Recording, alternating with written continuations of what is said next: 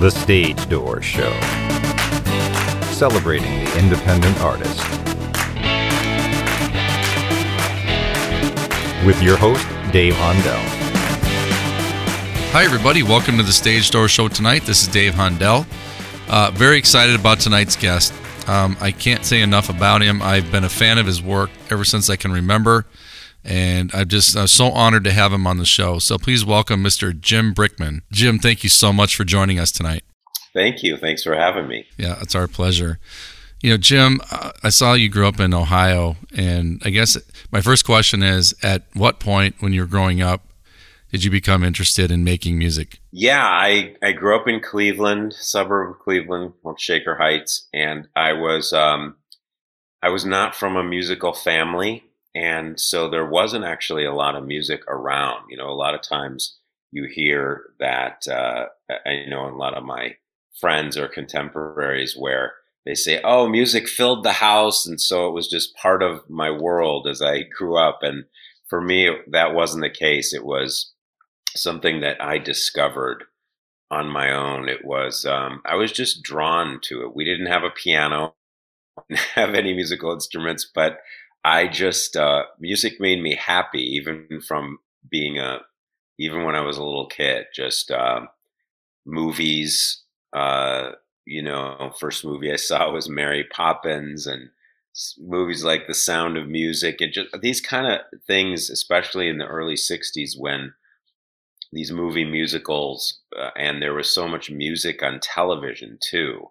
So much, um, so many variety shows, Sesame Street, all these, all this influx of of music that not even pop music, but just you know coming from media so so much um, was very influential to me, and that's what drew me to uh, the piano.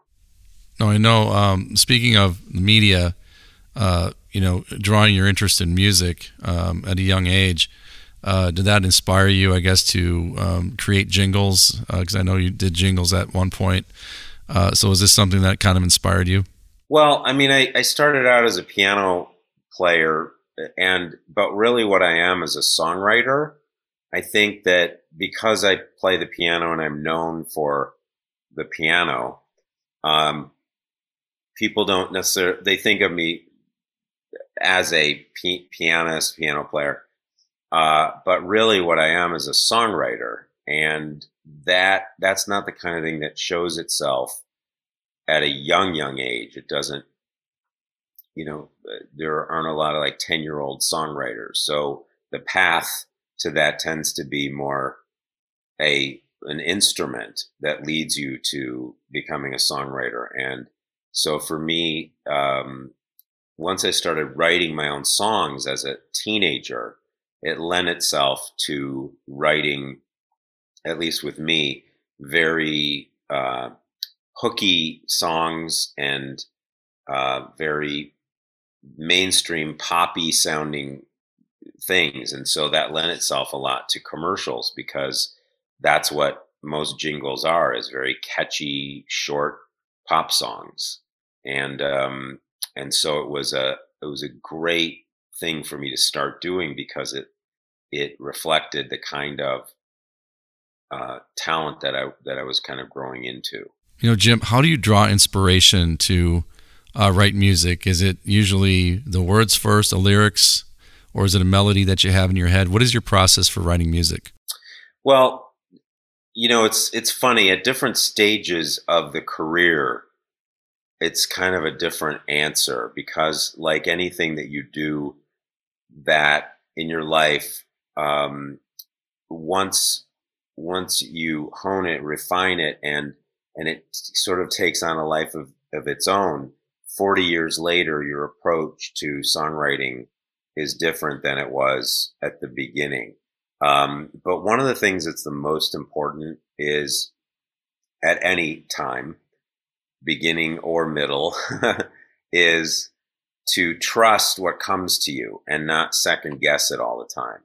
Um, I think that that's true in any any profession, but especially creatively. Um, when you start getting other people's voices in your head or you start second guessing whether you think something is good, not good. Um, there, there's really no such thing as that. It's just what you do or what you don't do. Good is a relative term to how people receive it. You know, there's no, there's never such a thing as good and bad. Um, and so, uh, you have to trust what comes to you. And I think I was very comfortable trusting that what came out of me naturally was the was what defined my uh, sound and my voice, so to speak. And so, inspiration can come from uh, anywhere. It can come from within. Mm-hmm. It can come from observation of of other people, other people's stories. Uh, it can come from uh, places and environments and art and beauty and um, anything that that hits you like you want to take take something that you see or hear and turn it into a musical reflection of what you see and hear. Yeah, yeah, I'm glad you said what you said uh, because I think that a lot of younger artists, like uh, our audience that listens to our show, I think sometimes they get um, frustrated if they put something out and it doesn't hit right away or it doesn't get a lot of listens.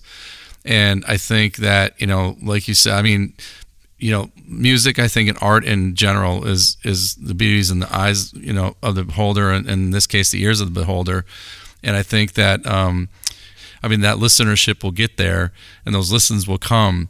But it's it's just uh, staying true to yourself, right? It's it's also staying the course. You know, you uh, you have to believe that you have something to say that's unique to you, and that isn't a copycat thing, or or that you're doing it for the right reason. And uh, you know, even if it's not popular right away, uh, the the only way to make it successful in the long run is to stay with with who you are. You know, for for me, it was started out primarily as solo piano music. It was it was a while until I started adding vocals, but uh, you know, if I if the first thing I put out what didn't hit big, let's say, uh, and then I changed course, then you find yourself always accommodating what you think is is going to hit as opposed to just doing you know standing by what you do and believing enough that in my case i i play solo piano music that is calming relaxing inspirational romantic you know knowing that it, it is easier to stay on a track so that if somebody doesn't like it right away, then you say, well, this is me. And, you know, maybe you like the next one in that, in that category of what I've defined myself as, as opposed to me saying, um, oh, well, that, that romantic song didn't work. Maybe I'll do a rock and roll song. It, if that's not inherently part of who I am, then, um, then I'll never be known as something I'll, I'll just be a copycat of other people.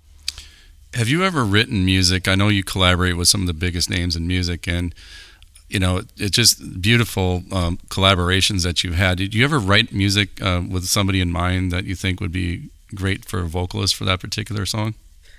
Yeah, I mean, you know, it all starts with the song itself for the most part unless there's an opportunity that comes that is is set up you know like um, the sometimes an, an opportunity such and such and such person would like to do something with you then it it has a trajectory to be writing with that person in mind but for the most part i write the song that I feel like is the best song for the moment. And then uh, I sometimes hear a, a vocal quality in my mind, but that's taken on different different things. Um, like there's a song of mine, "Sending You a Little Christmas," that um, that I did with a with a female vocalist in mind, young female pop singer in mind, and then recorded it that way, and then like I guess 15, 16 years later. Um, Johnny Mathis was looking for songs for Christmas, and I sent it, and he loved it. And then it took on a completely different thing. When I listen back, I think, oh my gosh, he's perfect for it, more right. even more so than the original. But I didn't have him in mind when I wrote it. You know, just some of the some of the videos and some of the concerts I've seen of yours. You know, I think one of my favorites was uh, Donny Osmond's rendition of "Love of My Life," and I thought that it was just a natural. Uh, he was natural for that song, and and also Wayne Brady, "Beautiful," was one of my all-time favorites as well. And so, just talk about that a little bit because I, I, think that um, those were two of the most beautiful songs that I've ever heard. Well, again, that's another example of what I was saying. So, "Love of My Life," when I wrote it, I in my mind, I heard like a an everyman of so to speak, um, somebody with a gravelly voice. I'm like a I, in my mind, I had like a Bryan Adams type of sound, and sure. uh, I ended up inviting Michael W. Smith to sing it, and that was where I had the hit with it for the right. most part. And then I I went on um, Donny the Donny and Marie show when they had that on uh, their talk show, and uh, Donny said, "Well, why don't I sing this on the show with you?" And uh, he sang it, and and he loved it. And then uh, I invited him to sing it on one of my TV specials, and that that was kind of where that came from. It it grew out of our performing it live, and then uh, we performed it at a at a uh, Children's Miracle Network telethon. It's, it grew naturally out of that, as opposed to me taking the song and pitching it to him, sure, sure. to sing. So yeah, he he's so talented. I mean, I can't say enough about him. He toured with me for two years on my holiday tours, and it was he his voice is just perfection. Yeah, it was amazing. And Wayne you know, I, one of the things that I love to do is to uh,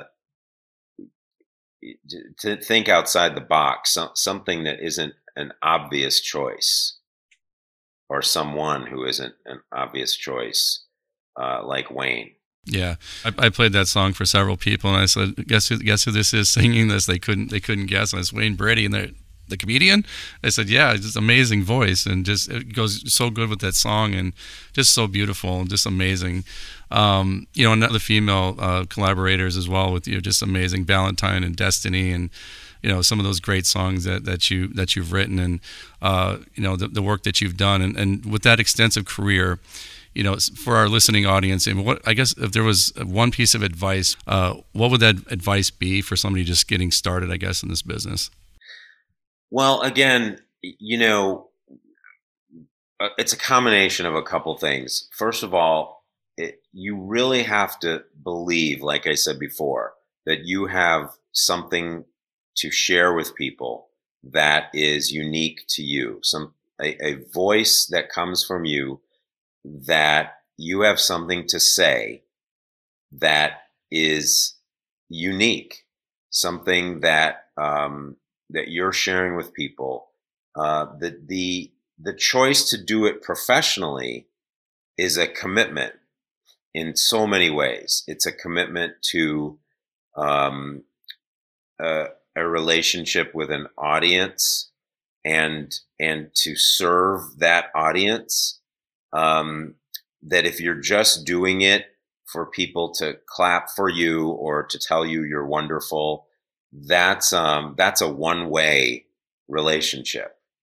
Um, essentially, if people don't feel like you're sharing with them and that you're sharing your experiences so that they can relate to what you're doing and then and then take them to um, be part of their experience in life, something relatable, then then it's not then you're not doing it for the right reason.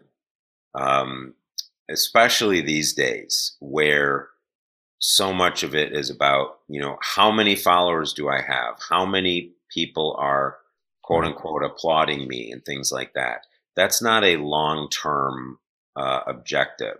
Right. Um, the most important thing is is your audience, and the other thing is that it's it's really hard work.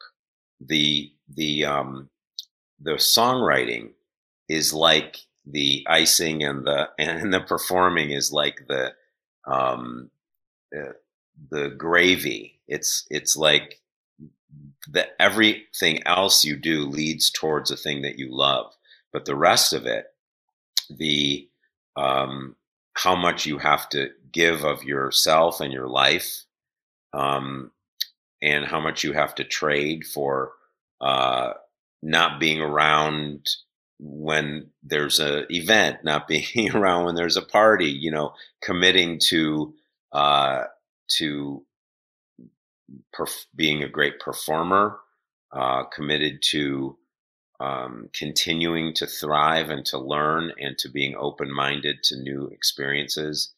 Um, but it is, it's a commitment. It's not something you just do for, oh, I think I'll record a song and put it on Instagram and see what happens or TikTok or something.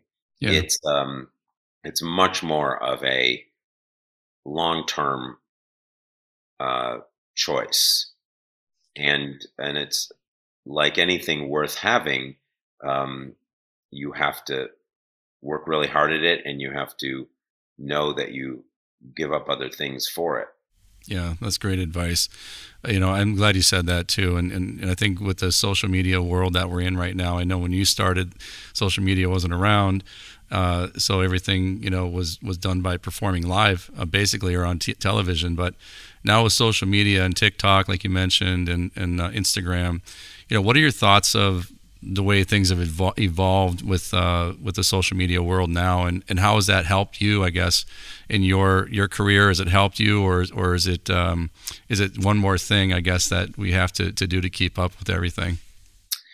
Well, I mean, a couple things the the the good news about it is that it's a great discovery platform for talented people. So it is a an outlet uh, for people to be seen who wouldn't necessarily be seen or find a path to an audience. So you know the the rediscovery of my music or that sort of thing on some of the social media platforms is I think important. It's the way that people um, uh, get their get their media. Um, however, again, it's it's like I said before. Uh, it's not sustainable unless you know you you think of it as a long road and not just a quick fix.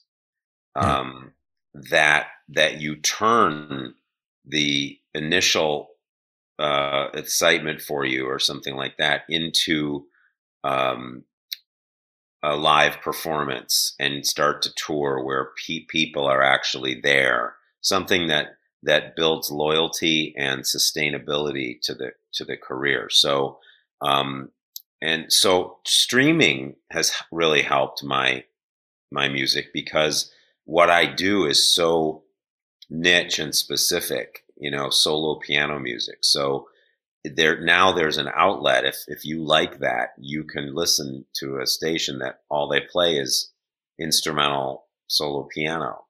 Um, so for me, it's a it's a it's a wonderful thing in that respect.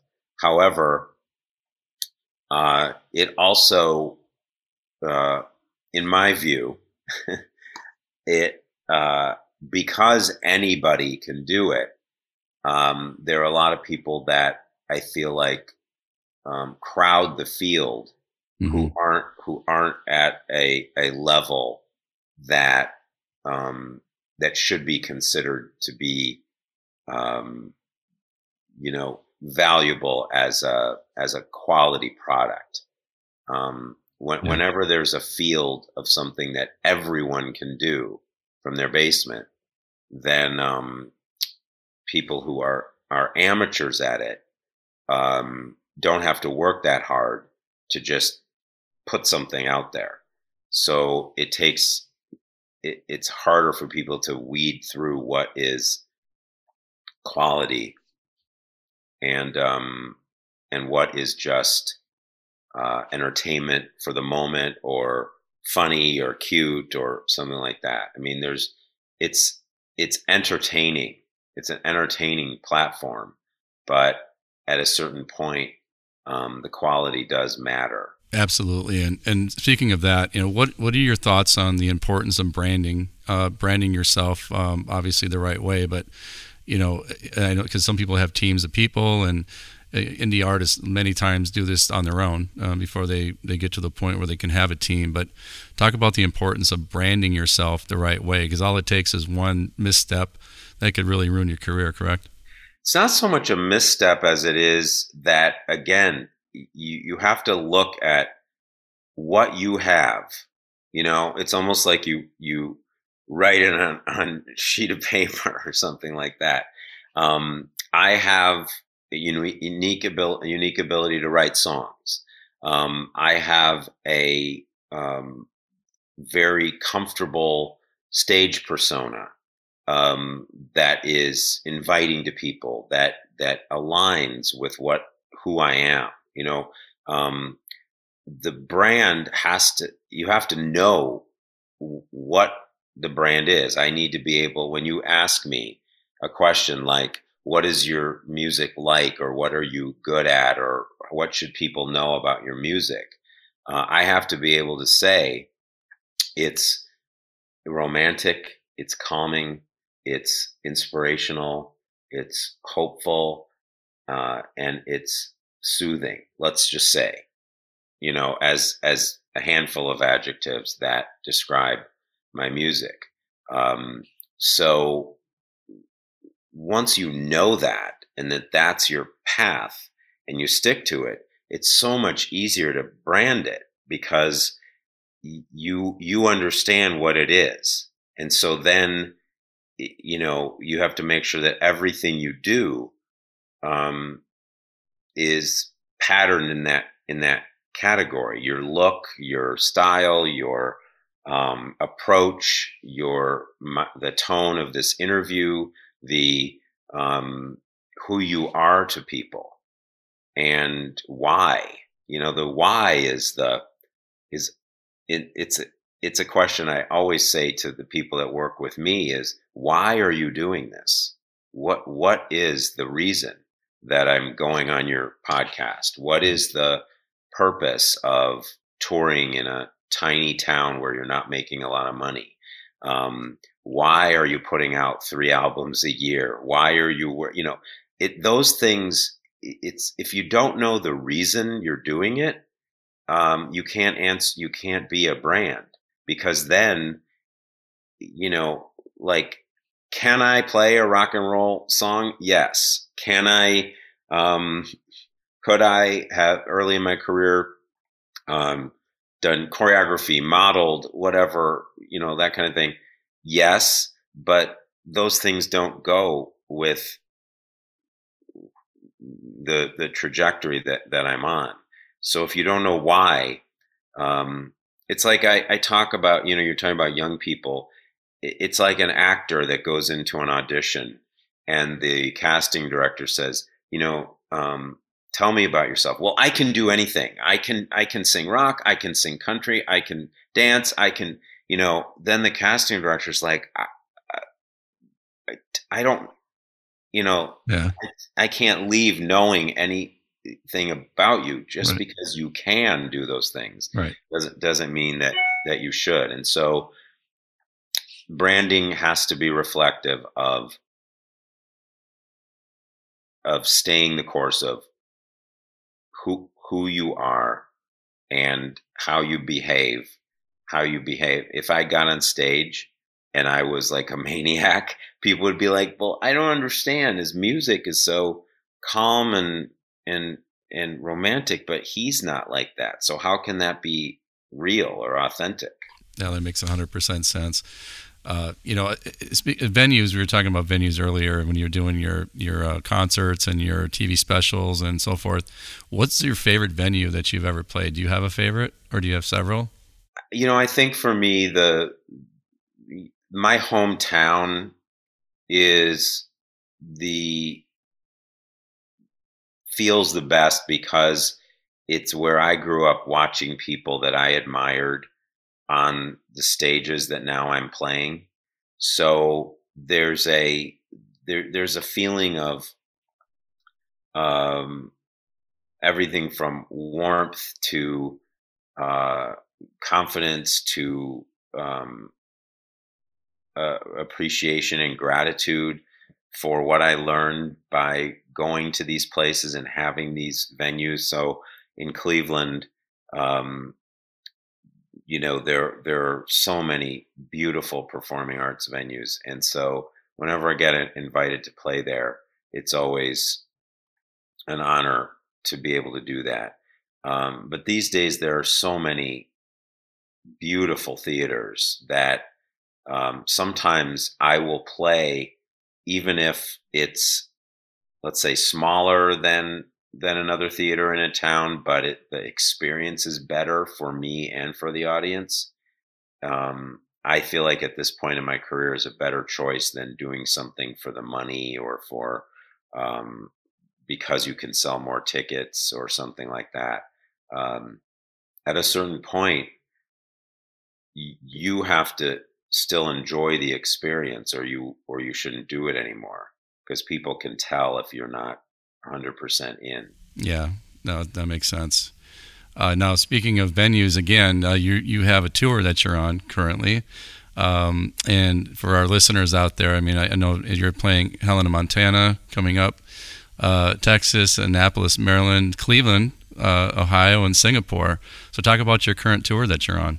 There are about 50 dates coming for fall and winter that aren't on sale yet, so you don't see them on my site, but um, you know, I tour. I don't tour a lot in the summertime, but uh, but this particular year there are a handful of completely different experiences. Like you said, Singapore and Jakarta, and um, and Cleveland and Helena, Montana, and Texas. It's like it's sort of all a, a little bit all over the place, but I, I do my annual holiday tour every year and uh, we even did it last year. And um, that is about 30 dates starting Thanksgiving to New Year's, and and again all over the U.S. with my holiday tour. And then in in the fall, I'm doing something really special that's called Brickman Across America. And it's a tour of iconic venues and cities that are known for um, developing the the developing American music and the origins of some of that music in how it uh, how it developed in into the music we know. So uh, everything from Appalachian and bluegrass and and country to rock play, and Motown and um, folk and oh, and the California sound. A lot of things that have influenced pop music as as we know it today that um, have their origins in you know early American music. Wow. So we're we're doing that, and it's it's a lot of fun. So uh, we go from Appalachia to Hawaii uh, on this, and um, and then I'm going to do my version of of um, songs that inspired the um, the growth of American music.